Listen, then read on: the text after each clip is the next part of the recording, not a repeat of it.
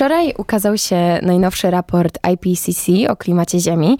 E, my dzisiaj łączymy się e, ze współautorem badań, e, panem doktorem Witajewskim Baldwilks z Wydziału Nauk Ekonomicznych Uniwersytetu Warszawskiego. Dzień dobry, panie doktorze. Dzień dobry. W tworzenie raportu zaangażowanych było 278 naukowców z 65 państw. Jak się pracuje przy tak dużym projekcie? Ile w ogóle trwa zbieranie i aktualizowanie danych? No, niesamowita przygoda dla mnie e, i chyba dla, całego zespołu. E, największym wyzwaniem jest ta inter, interdyscyplinarność, bo to jest temat, nad którym muszą pracować i klimatolodzy, ale też biolodzy, ale też ekonomiści tacy jak ja, i inżynierowie, fizycy i wszyscy razem musimy się dogadać i jakoś zebrać tą wiedzę w jedną całość. E, te badania, e, IPCC jest te, te raporty są przygotowywane w takich cyklach. Mniej więcej pięcioletnich, e, to, to się ostatnio zmieniało, ale mniej więcej co pięć lat wychodzi nowy raport. I każdy nowy raport no, update'uje, uaktualnia tą literaturę, tą, ten stan wiedzy o, o, o, wszystkie nowe badania, które w międzyczasie, w międzyczasie wyszły. Więc budujemy na tym poprzednim raporcie, ale dodaj, dodajemy wszystkie te wyniki, które się pokazały w międzyczasie. Akurat nasz rozdział, rozdział, którym ja się zajmowałem, czyli technologią, e, technologia i innowacje, mieliśmy trochę większe wyzwanie, bo ten rozdział pojawił się po raz pierwszy. On nigdy nie był w żadnym innym raporcie, więc musieliśmy zbudować od, od początku te fundamenty. No i, i prace trwały, miały trwać dwa lata, ze względu na pandemię trwały trochę dłużej, dwa i pół roku. E, to jest, e, to jest taki blend, taka mieszanina pracy własnej, to znaczy pracy każdego autora nad, nad swoją częścią tekstu, ale w równie dużym stopniu to jest współpraca innymi, z innymi. Bardzo, bardzo dużo rozmów, e, starania się wybalansować, jak rozłożyć akcenty, jak uwzględnić wszystkie perspektywy, wszystkie najważniejsze wyniki, wszystko to, co jest najciekawsze dla, dla decydentów. Um, więc mieliśmy no, w sumie razem sześć spotkań, takich dużych, kilkudniowych spotkań, na których, na których dyskutowaliśmy. Oprócz tego, no teraz dzięki Zoomowi mogliśmy, mogliśmy się praktycznie co tydzień spotykać. E, więc to było bardzo dużo rozmów, ale to też są wspaniali, wspaniali ludzie, więc świetnie się pracowało. Raport jest niezwykle obszerny, ale zastanawiam się, co w takim razie pokazują badania nad klimatem. Y, I jest jedno pytanie, czy mamy jeszcze czas, by uniknąć katastrofy klimatycznej? Bo pamiętam słowa Davida Attenborougha z tamtego roku, który powiedział, że jest już za późno, żeby odwrócić zmiany klimatyczne. Co pan tak, sądzi? To oczywiście zależy, jak zdefiniujemy, e, jaki poziom zmiany klimatu jest dla nas akceptowalny. Już tak wchodząc konkretne liczby przy obecnym stanie polityki. Jeżeli byśmy w tej chwili zamrozili polityki klimatyczne na tym poziomie, na którym są, nie wprowadzali żadnych nowych, nowych to um, emisje, których możemy się spodziewać, doprowadziły do wzrostu, wzrostu globalnej średniej temperatury o 3 stopnie Celsjusza. Gdybyśmy e, w tej chwili wprowadzili bardzo szybkie zmiany i, i no, mocno byśmy zredukowali już teraz w latach 30. E, emisje i wyzerowali je powiedzmy w latach 60. XXI e, wieku, to udałoby się nam powstrzymać zmiany temperatury do 1,5 stopnia Celsjusza.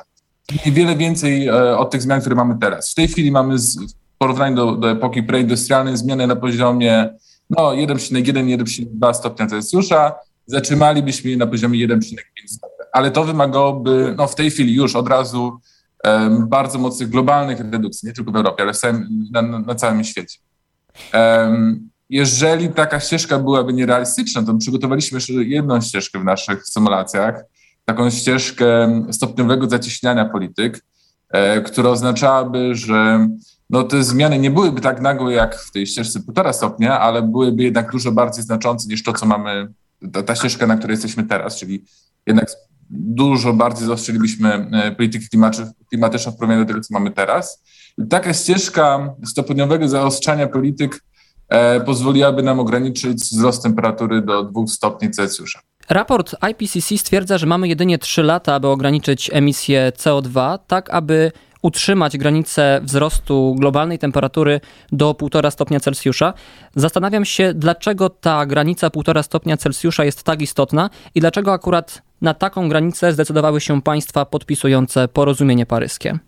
Tak, porozumienie paryskie zakłada znaczące ograniczenie e, wzrostu temperatury znacząco poniżej 1,5 stopnia Celsjusza i, wy, i, i wysiłki w kierunku e, no, osiągnięcia tego celu 1,5 stopnia Celsjusza.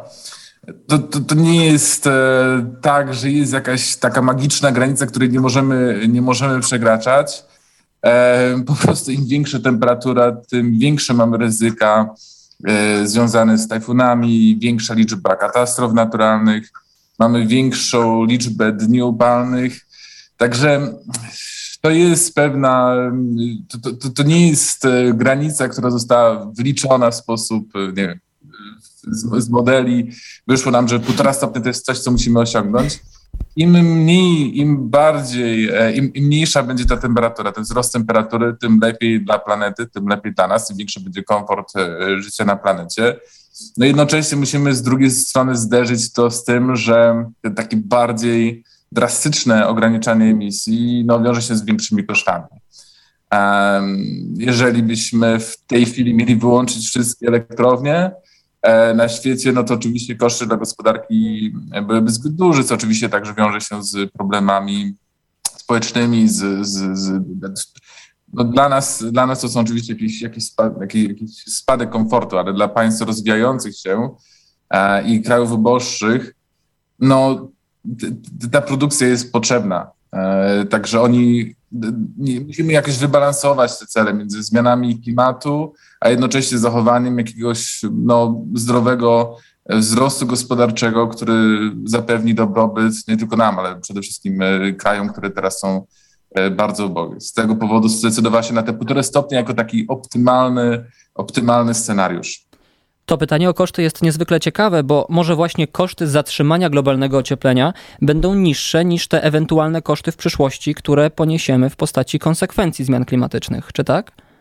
Dokładnie tak. Czyli po stronie kosztów, e, jeżeli weźmiemy, no, zadamy to pytanie, czy warto ograniczać e, temperaturę, czy nie. Po stronie kosztów mamy koszty ekonomiczne, jednak e, w wielu miejscach na świecie nadal panele fotowoltaiczne, czy w ogóle ogólnie odnawialne źródła energii, no, są konkurencyjne, ale w skali całego systemu jednak ten, ten, ten, węgiel jest potrzebny, żeby minimalizować koszty. E, jeżeli przejdziemy całkowicie na te, na te niskoemisyjne źródła, koszty wytwarzania tej energii trochę się jednak podniosą. E, podobnie mogą się podnieść trochę koszty wytwarzania, wytwarzania żywności. Więc ogólnie rzecz biorąc, będziemy mieć koszt w postaci trochę mniejszego wzrostu PKB. E, jeżeli tak, nasze symulacje wskazują, że to byłoby spowolnienie wzrostu gospodarczego E, globalnego na poziomie 0,04% rocznie, czyli raczej niewielki, niewielki spadek, no ale jednak, jednak małe spowolnienie, co jest kosztem ekonomicznym. Natomiast po stronie korzyści mielibyśmy oczywiście ograniczenie zmian klimatu, co za tym idzie mniejsze ryzyka, tak mówię, katastrof naturalnych, mniejsze ryzyka związane z przegrzaniem, mniejsze ryzyka zdrowotne, mniejsze zanieczyszczenie powietrza, to jest taki dodatko, dodatkowa korzyść. Być może też rozwiązałoby to kilka problemów natury bezpieczeństwa środowego, bo przecież no, wszyscy wiemy, kto obecnie produkuje najwięcej paliw kopalnianych, więc odejście od tych paliw też miałoby, mam nadzieję, pozytywny wpływ na, na bezpieczeństwo. Także oczywiście tych, te, te korzyści, wydaje mi się, szczególnie w tym scenariuszu półtora stopnia Celsjusza, znacząco przekraczają e, koszty. Mówimy o kosztach, ale liczne państwa, zwłaszcza te, które klasyfikujemy na takim poziomie 2 i 3, jeżeli chodzi o ich stopień rozwoju, mam tu na myśli Indię, mam tu na myśli Brazylię, mówią, że te koszty teraz są dla nich za wysokie, że oni chcą się rozwijać, tak jak rozwijały się państwa zachodnie swego czasu, gdy bazowały właśnie na węglu, gdy bazowały na różnych y, kopalinach. No i teraz jak pan doktor skomentowałby właśnie te słowa? Co możemy dać tym państwom, żeby te koszty zminimalizować i żeby one chciały podjąć działania ewentualne? Tak, to jest, to jest bardzo fair argument. E, to jest bardzo no, w porządku i sprawiedliwy argument, który, e, e, no, takie rozumowanie, które podnoszą, że przecież to kraje europejskie, Stany Zjednoczone w głównej mierze są odpowiedzialne za, za wzrost temperatur, bo to one głównie emitowały, więc one też, też teraz chcą mieć te swoje 5 minut. Natomiast możemy zrobić dużo, żeby im pomóc i jednocześnie ograniczyć emisję. Chyba naj, najskuteczniejszym sposobem na to jest transfer technologii. Albo rozwój tych technologii, e, progres technologiczny, który pozwoli zmniejszanie koszty tych, tych, tych technologii do poziomu, w którym będą one już tańsze od, e, od źródeł takich no, brudnych, emisyjnych, od, od, od chociażby elektrowni węglowych. W bardzo dużym stopniu to już się wydarzyło. Tak? Jeszcze kilkanaście lat temu ceny paneli fotowoltaicznych energii z paneli fotowoltaicznych było, było kilka, kilkakrotnie wyższe od tych z, e, z węgla. Dzisiaj one już są w wielu miejscach świata, no jeszcze niestety nie, nie wszędzie, ale w wielu miejscach świata już są na poziomym poziomie, a, a w niektórych miejscach już są zdecydowanie niższe. Więc dajemy im technologię, rozwijamy technologię, dajemy im możliwość korzystania z niej, sprzedajemy je, ale po bardzo niskich cenach. I w ten sposób jednocześnie dajemy technologię do wytwarzania energii elektrycznej, a, jednocze- a, a poz- równocześnie pozwalając na to, żeby zredukować, zredukować emisję. Panie doktorze, jakie działania możemy podjąć w najbliższym czasie jako społeczeństwo, jako jednostki, żeby jednak te y, negatywne zmiany klimatyczne chociaż trochę zminimalizować? Mhm, możemy zrobić bardzo dużo. Jako społeczeństwo, jako państwo, no, w pierwszej kolejności mamy do zdekarbonizowania sektor energetyczny, czyli wyłączamy elektrownie, na pewno nie wyłączamy elektrownie węglowe, na pewno nie budujemy nowych, zastępujemy te źródła energii niskoemisyjnymi źródłami, czyli odnawialne źródła energii, być może energia, energia jądrowa. To jest szczególnie tutaj w naszej części świata sektor, który relatywnie łatwo zdekarbonizować, bo te technologie już są na miejscu i tak jak już wcześniej mówiłem, są no, jeżeli nie tańsze, to w porównywalnych kosztach do tych, które mamy e, obecnie. Dalej mamy sektor transportowy, czyli elektryfikacja transportu, tak? Czyli przy, przy, przejść, musimy zostawić samochody spalinowe i przesiąść się na samochody elektryczne i promocja transportu publicznego e, od strony państwa, tak? czyli zachęcanie ludzi, żeby jak najszybciej przysiedli się na transport publiczny, chociażby przez budowanie infrastruktury, czyli na przykład budowanie sieci szybkiej kolei, która będzie mogła zastąpić samoloty, które emitują dużo, dużo, dużo więcej na kilometr. Mamy też sektor rolniczy, no i tutaj przede wszystkim będziemy mieć wybory społeczne, to znaczy największym źródłem, okej, okay, mamy dwa źródła emisji sektora e, rolniczego najważniejsze. No jedna to jest deforestacja, a druga to jest, e, czyli wycinanie lasów, a, a druga to, to, jest, to jest hodowla, szczególnie hodowla bydła. E, która no, emituje bardzo dużo metanu, żeby to, która jest bardzo silnym gazem cieplarnianym. Żeby się tego pozbyć, no to musimy zmienić nasze, nasze diety.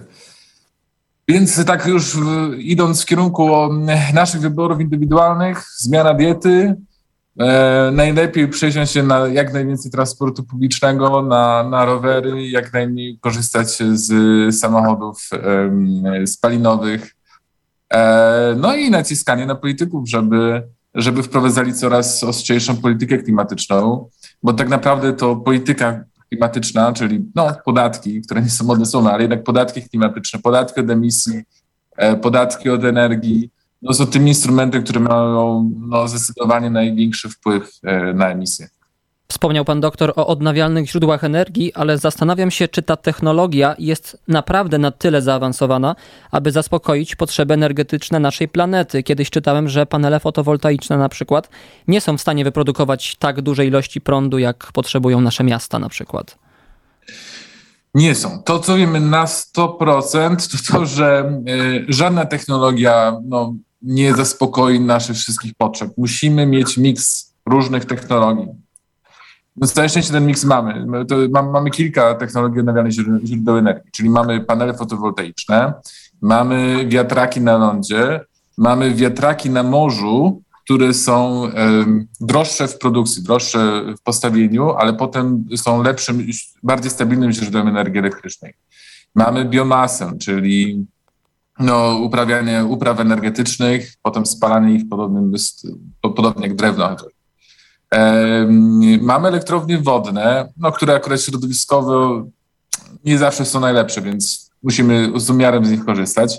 Mamy, jest też opcja elektrowni, elektrowni atomowych, które no, no właśnie, wiąże się z wieloma korzyściami i z wieloma kosztami, które jako społeczeństwo powinniśmy, powinniśmy przemyśleć, ale ta opcja leży też na, e, na stole. Więc mamy cały miks technologii, które, które możemy wprowadzić.